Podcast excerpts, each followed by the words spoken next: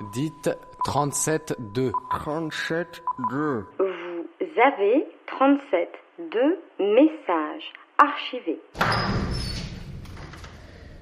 Je pouvais même, avec mon argent de poche, aller m'acheter à la FNAC un album. Alors, mais vraiment, ça me brisait un peu le cœur, mais en même temps, c'était comme faire ses devoirs, quoi. Il y avait quelque chose comme ça. Que ça commence à changer bizarre. Cette semaine, 37.2 est allé à la rencontre de Laure et de son handicap méconnu, la musique. Cette jeune passionnée de théâtre souffre d'une insensibilité à la musique, ce qui ne l'a pas empêchée de faire ses études au conservatoire ou d'avoir des amoureux musiciens. Vous ne l'entendrez pas parler de la première pièce qu'elle a montée ou de sa petite sœur qui s'apprête à partir au Brésil. Mais vous l'entendrez réciter du Léo Ferré et se rappeler ses premiers pas de danse en Colombie. Euh, donc, euh, je m'appelle Laure, j'ai 26 ans. Je suis dans le théâtre. Je crois que ce qui me caractérise le plus, c'est que j'ai la peau très blanche et des taches de rousseur. Voilà, je suis brune, euh, j'ai les cheveux longs, euh, j'ai une taille euh, normale. Et je suis à musique. La musique, c'est quelque chose qui se découvre tard, je crois. Enfin, pas tout de suite. La caractéristique principale, c'est que on est très très peu sensible à la musique, que ça procure pas beaucoup d'émotions, qu'on peut ne pas se rendre compte dans une pièce qu'il y a de la musique. La musique, c'est euh, le non-besoin d'écouter de la musique. Il n'y a aucune surdité, il n'y a aucune... Euh, euh, j'entends, j'entends très bien.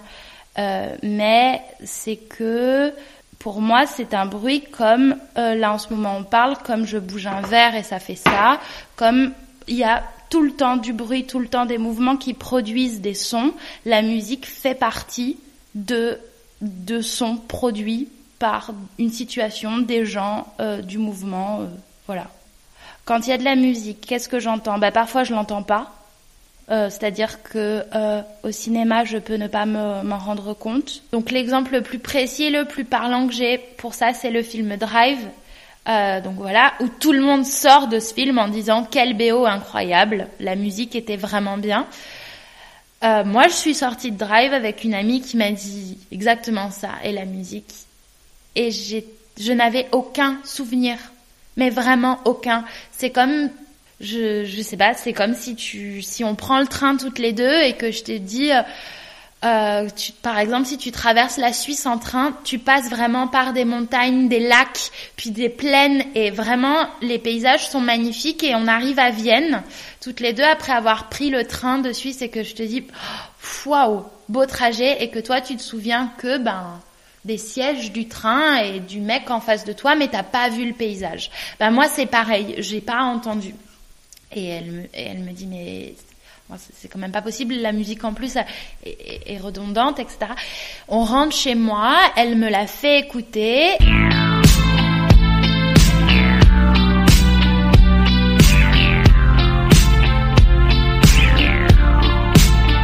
Et elle me dit alors, ça y est, tu t'en souviens? Et ça me disait vaguement quelque chose, comme quand on se souvient de quelque chose de l'enfance. Ouais, ouais, ouais, je vois, mais c'est très flou, euh, on sait même plus si vraiment on s'en souvient ou si on veut s'en souvenir. Et je lui dis mais quand quand il y a eu ça, elle me dit mais Laure, putain, chaque fois qu'il a pris sa bagnole, quoi. Bon, voilà. Donc il y a soit ça, soit je n'entends pas. Soit ça peut, au bout d'un moment, me m'agacer voilà, comme en soirée. En soirée, il euh, n'y a pas de problème, il y a de la musique, c'est formidable. Euh, quand il est 5-6 heures du matin et que tout le monde commence à fatiguer et qu'il y a encore de la musique, là, moi, ça me fatigue vraiment, vraiment.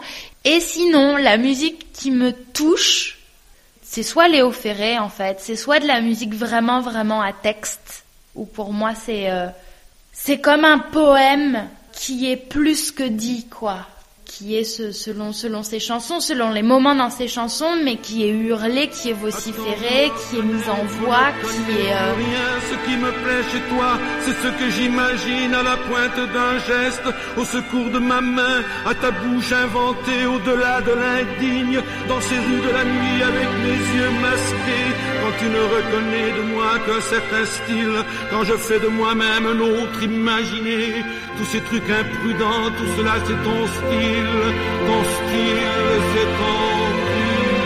Si si on devait rapprocher de ce que ça peut me faire, c'est presque comme un rituel quand euh, on, on peut, on peut comme ça euh, euh, dire, dire des phrases, faire des prières, euh, et essayer de, de vouloir euh, lancer des souhaits, mais des souhaits tellement, tellement forts, euh, euh, comme un grand discours politique, et ça va même plus loin, c'est-à-dire que la voix simple comme ça, arrêter, parler ne suffit plus, alors on la pousse un peu plus. Il y en a une que j'ai écoutée toute la journée, le jour de mes 20 ans, qui s'appelle, je pense qu'elle s'appelle 20 ans.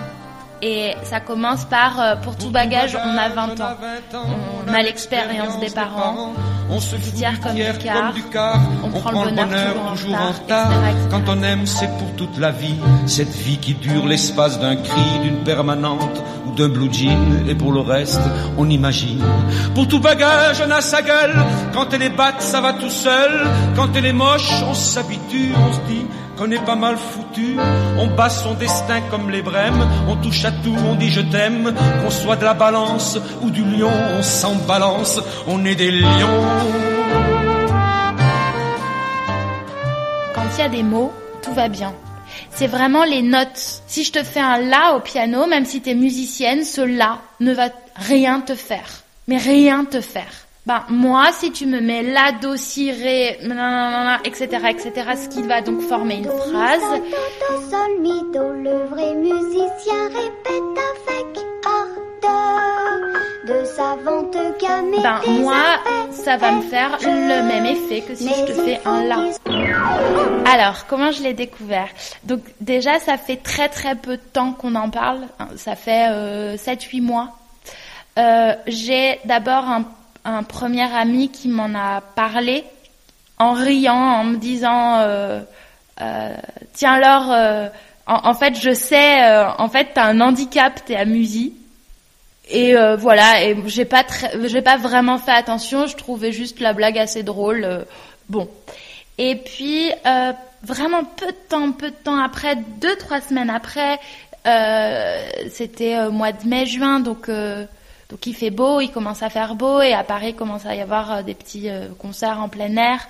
Samedi soir, donc je me laisse traîner un truc comme ça. Et à un moment donné, il y avait du beatbox et donc j'étais avec des amis et un me dit euh, euh, t'as vu, il est hyper fort le mec. Et moi je dis oui, mais on comprend pas ce qu'il dit. Et donc euh, donc voilà, donc il rit, il rit beaucoup, il rit beaucoup en se disant que j'ai fait une bonne blague, mais le problème c'est que c'était pas une blague. Bref, je lui dis ça, euh, il se rend compte, je lui explique un petit peu mon mon absence de lien à la musique. Et il revient vers moi peu de temps après en me disant Laure, est-ce que tu sais que l'université de, de Montréal euh, euh, vraiment s'intéresse fortement à la question? Et en fait, c'est la musique. Deuxième personne qui me le dit en moins d'un mois. Euh, et à chaque fois deux regards très bienveillants et très à l'écoute de ça. Donc là, je me dis bon, ouais, je, vais, je vais aller sur internet. Et effectivement, donc l'université de Montréal a une section recherche vraiment sur ça, euh, avec un test qui dure 20 minutes et qui dépiste. Et donc j'ai fait ce test. Et donc j'ai été diagnostiquée euh, à Musy et donc euh, donc la, la, la, la maladie, mais moi je dis que c'est pas une maladie parce que ça, ça soigne pas, c'est pas un virus, c'est un handicap plus. L'handicap s'appelle la musie, donc je suis à musique. Voilà. Moi maintenant je le vis très bien, donc euh, euh, on peut passer à côté complètement et on peut, je pense, être à musique et ne jamais s'en rendre compte, jamais, jamais. Euh, en fait, ça c'est un vrai cheminement. C'est-à-dire que enfant, je m'en souviens pas. Adolescent, c'est excluant puisque là, là, l'adolescence, vraiment la musique a une place euh, très très importante pour pour le groupe euh, social, le groupe jeune. Euh, c'est pour ça que euh, ben moi, euh, ce que je faisais, c'est que j'écoutais frénétiquement la musique de la musique chez moi le soir en me rappelant d'accord là il faut écouter tel groupe en ce moment ça c'est bien euh, là il y a tel l'album qui est sorti donc euh, je pouvais même avec mon argent de poche aller m'acheter à la Fnac un album. Alors mais vraiment ça me brisait un peu le cœur mais en même temps c'était comme faire ses devoirs quoi. Il y avait quelque chose comme ça. Après la fin de l'adolescence quand ça devient un petit peu plus simple euh, d'être euh, ce qu'on est, et ben du coup ça m'a amené à regarder le rapport que les gens ont avec la musique. Voilà, ce, comme cette curiosité là de d'accord.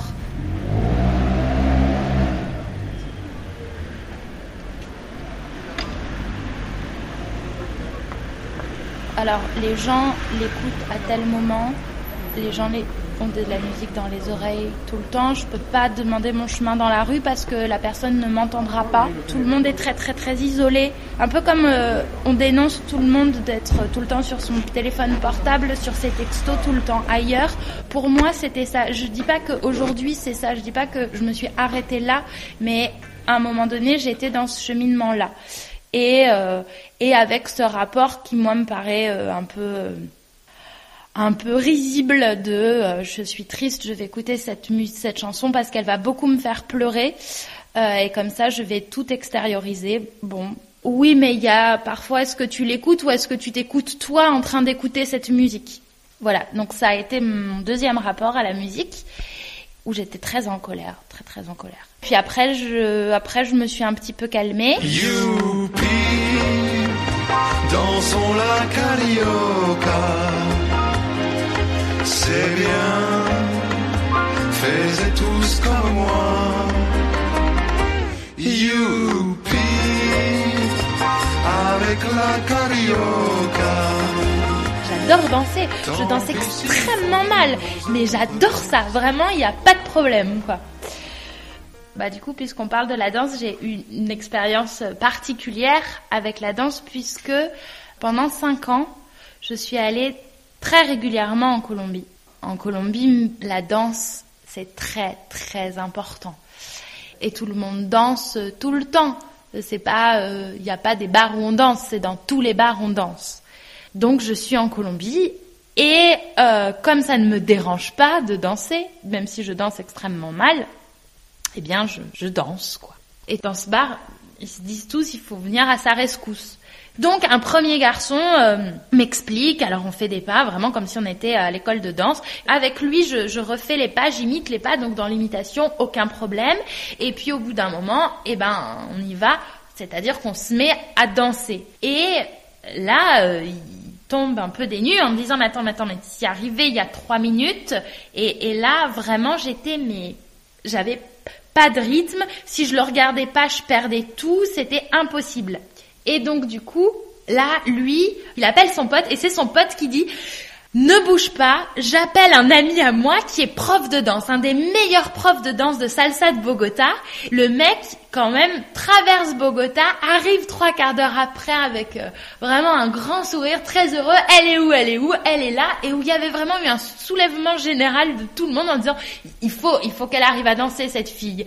Euh, voilà, elle parle bien espagnol, elle aime la Colombie, elle est vraiment pour qu'elle soit des nôtres. Il manque qu'un pas, c'est la danse. Bon eh ben il a il s'est efforcé et ça a duré des heures et des heures à tel point qu'il a même rappelé son collègue. Donc après j'étais avec deux super profs de danse de Bogota qui essayaient mais tout tout, tout. Et il me disait, et le pire c'est quand il me disait, écoute la musique, hein. Non, non mais il faut, écoute bien la musique. Et moi je savais que ça par contre c'était pas possible, quoi. Il me disait, mais ces pauvres mecs qui ont traversé Bogota. Et vraiment ils étaient hyper investis et ils se disaient, et à la fin ils ont dit, ben, on n'a jamais vu ça. Vraiment, on n'a jamais vu ça. Et ils ont dit, non, bah non, c'est, c'est, bah, c'est, impossible, quoi. C'est pas possible. Dansons la carioca. C'est bien, faites tous comme moi. Oh oui, youpi, dansons la carioca. Tant pis s'il faut dire à tout le monde au revoir. On vit très bien sans musique. Euh, et euh, on, peut aussi très bien vivre sans musique qu'avec quelqu'un qui aime beaucoup la musique. Euh, et les gens sont très très très bienveillants par rapport à ça. Ça questionne, ça questionne beaucoup. Avec un, ami, ben, par exemple, je disais, moi ce que j'adore, c'est prendre le train de nuit Pour moi, c'est vraiment l'hôtel le plus luxueux. T'es en couchette, t'es allongé et t'entends le tchou tchou Et voilà, on en parle comme ça. Et deux jours après, il me dit Laure, tu te souviens dans le train, tu me parlais du tchou donc ça te fait quelque chose. Et je lui disais mais oui parce qu'en fait t'es allongé et, donc le train roule.